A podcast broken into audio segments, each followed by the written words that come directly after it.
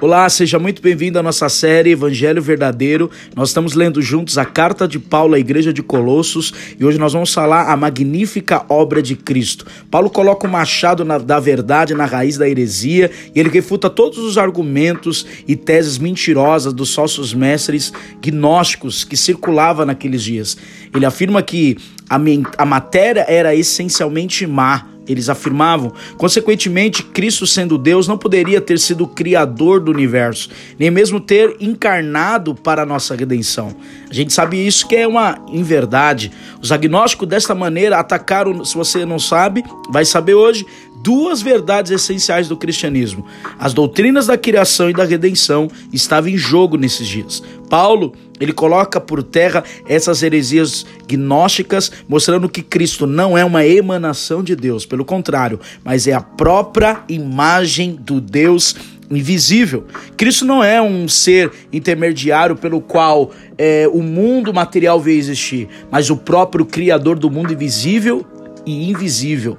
Cristo não é um espírito iluminado, como alguns dizem por aí, que veio conduzir o homem a Deus pelos atalhos do conhecimento místico, esotérico, mas ele é o redentor e veio ao mundo para resgatar o homem pelo seu sangue naquela cruz. Os falsos mestres em Colossenses, eles, bem como os falsos é, mestres nos dias que nós estamos vivendo, eles não negam a importância de Cristo, mas eles não dão a preeminência. Para os gnósticos, Cristo era apenas uma emanação de Deus. E hoje, os muçulmanos pregam que Cristo foi apenas um grande profeta. Os espíritas ensinam que Cristo apenas foi um espírito iluminado. Os romanistas dizem que Jesus é apenas um dos muitos mediadores entre Deus e os homens. As testemunhas de Jeová dizem que Jesus foi o primeiro ser criado e não criador.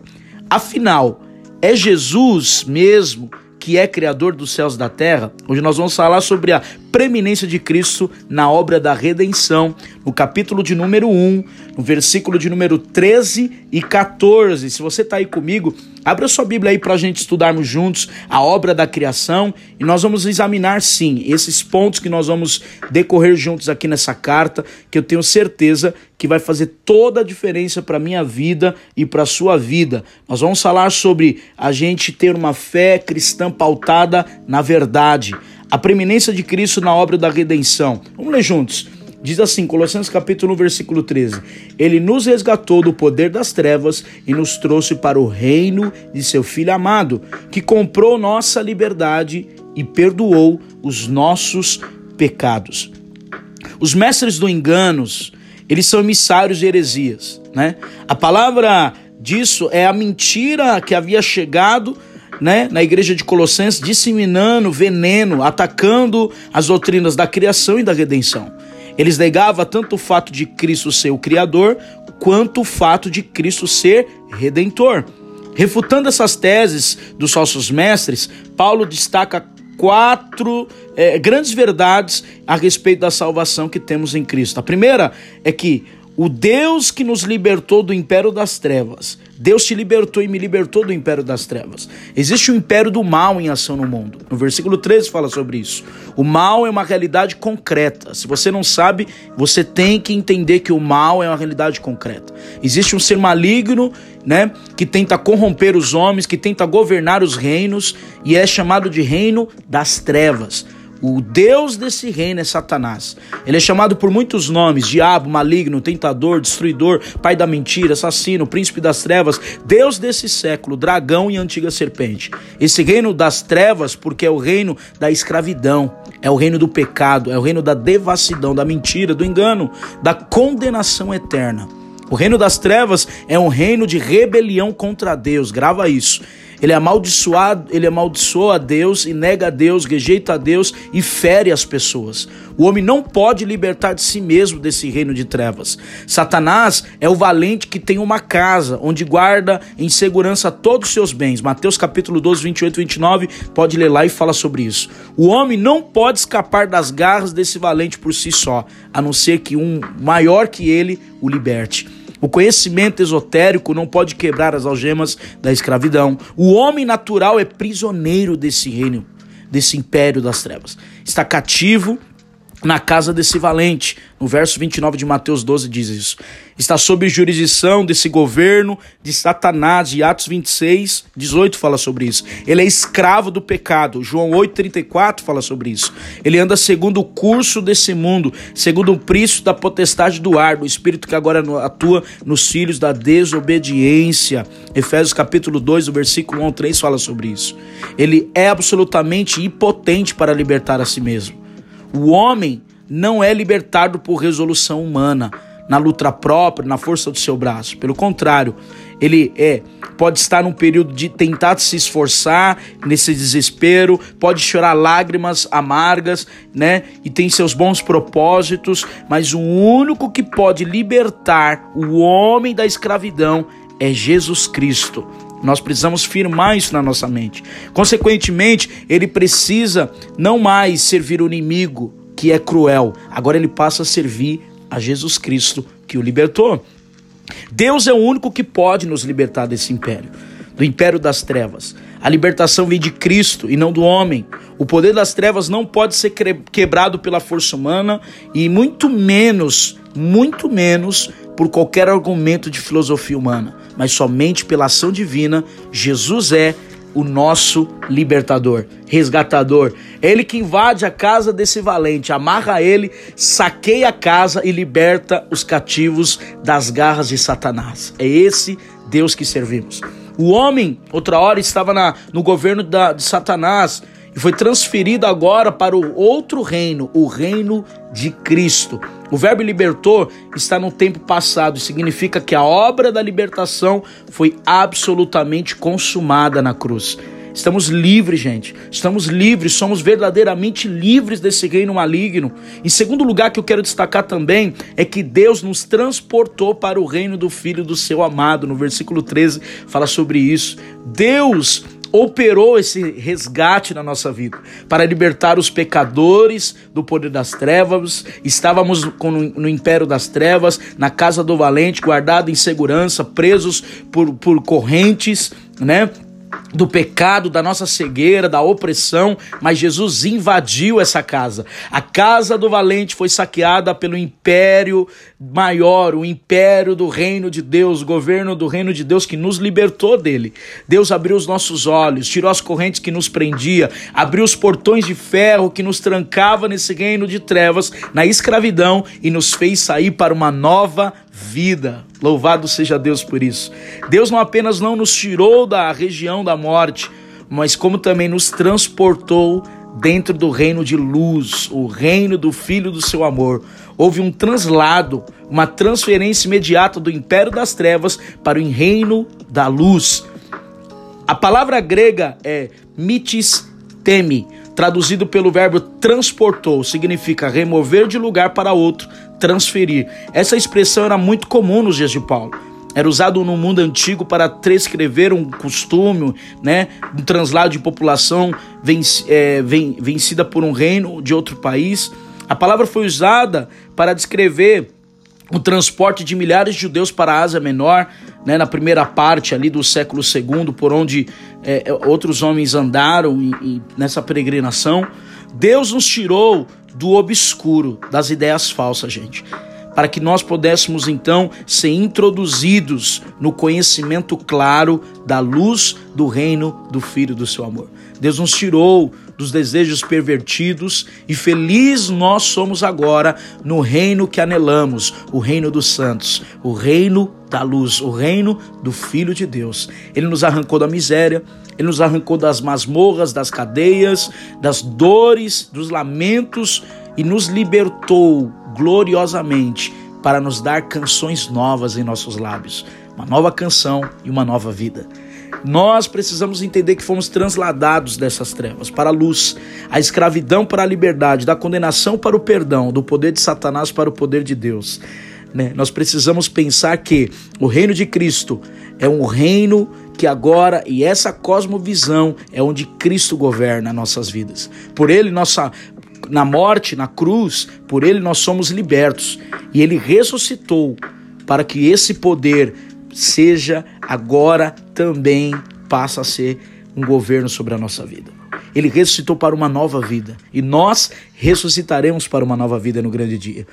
Nós precisamos entender que a salvação implica uma mudança radical. Nós precisamos permitir que o governo de Cristo nos dê uma nova vida.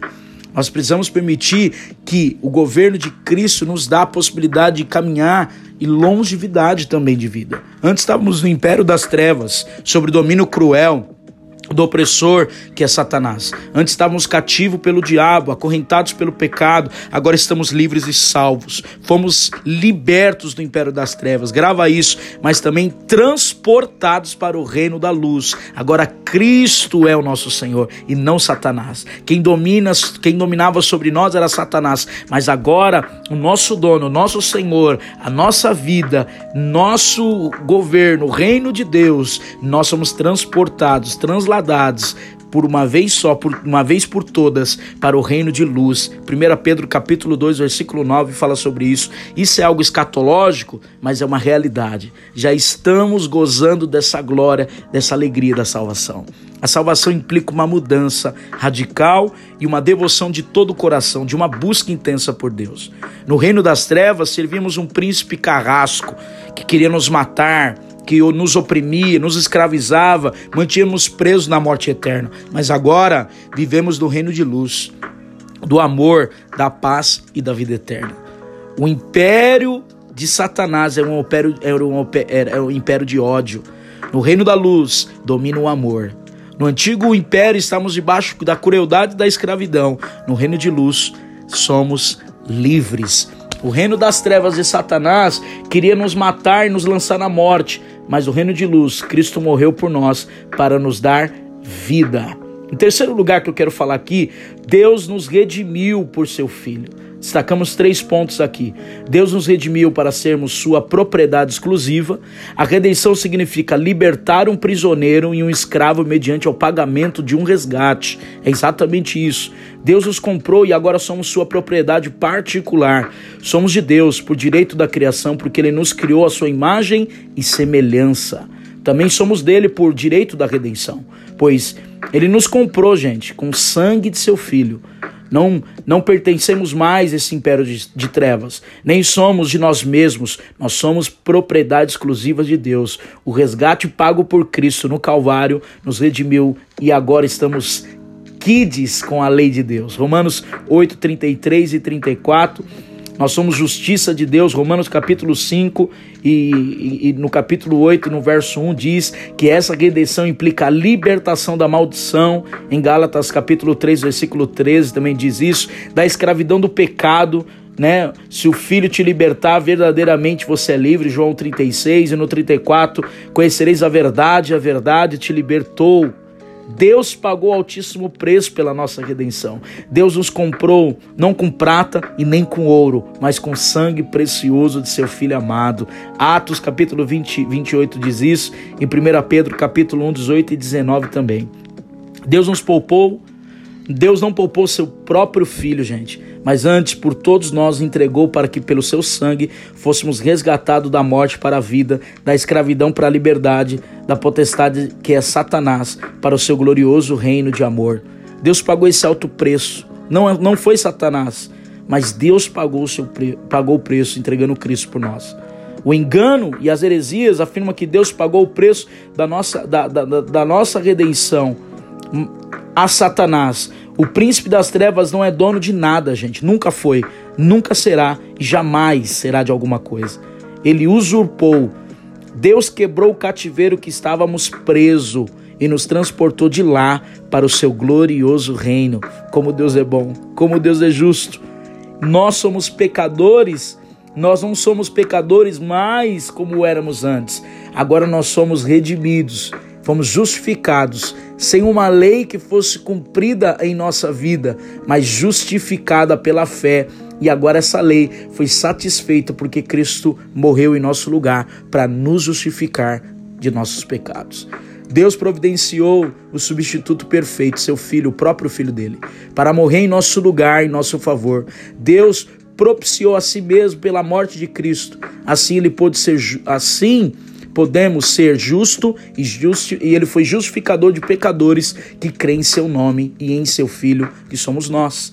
Em quarto lugar que eu quero falar é que Deus perdoou por intermédio de seu filho. Além do resgate, resgate, ele nos transportou para o reino de Cristo e na redenção realizados por nós no passado e também no presente e também no futuro, ainda existe perdão para os nossos pecados até hoje. Vale a pena destacar aqui algumas verdades preciosas nessa realidade de perdão. Perdão remove a barreira entre Deus o Deus Santo e o homem pecador. Nós, como igreja, precisamos entender que nós somos uma igreja perdoada. Nós somos pessoas que fomos perdoadas para entrarmos nos céus, nos céus celestiais. O pecado fazia a separação de nós com Deus. Isaías 59, 2 diz isso.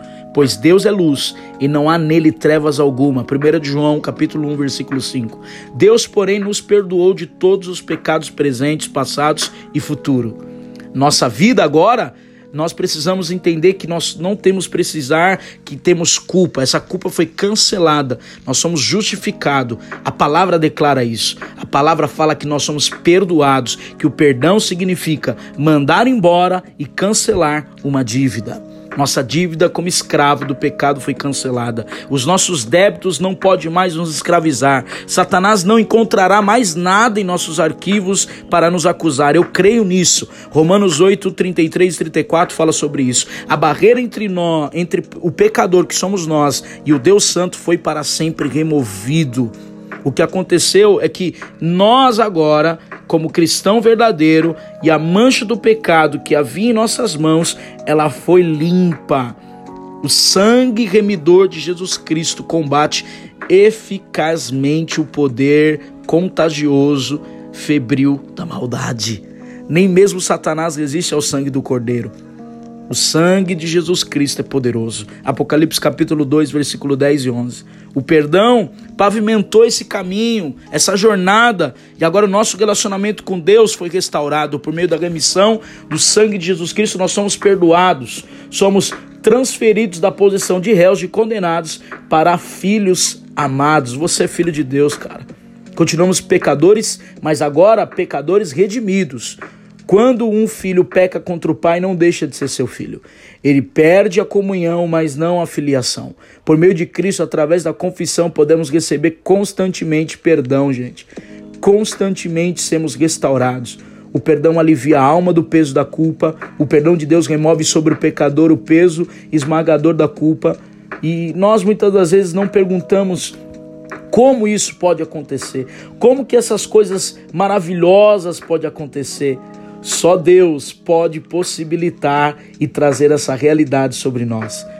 A palavra diz que nele temos a redenção e a remissão dos pecados, em Colossenses capítulo 1, versículo 14. O perdão que recebemos de Deus é o padrão do perdão que devemos oferecer ao nosso ofensor. Os perdoados devem perdoar e perdoar como o mesmo tipo de perdão que receberam de Deus, gente. Aqueles que foram objetos de, de, de, perdão de Deus devem ser instrumento desse perdão aos outros. Mateus 18, 21 e 35.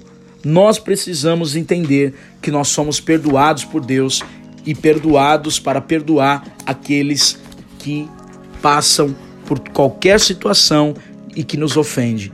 A palavra do Senhor nos ensina na oração de Jesus: Perdoado nós fomos assim como nós somos perdoados, nós também perdoamos quem nos ofendeu. Essa é a primeira parte, nós vamos fazer em duas partes. Eu te aguardo para mais um podcast, onde nós vamos falar a preeminência de Cristo na obra da criação. Deus abençoe.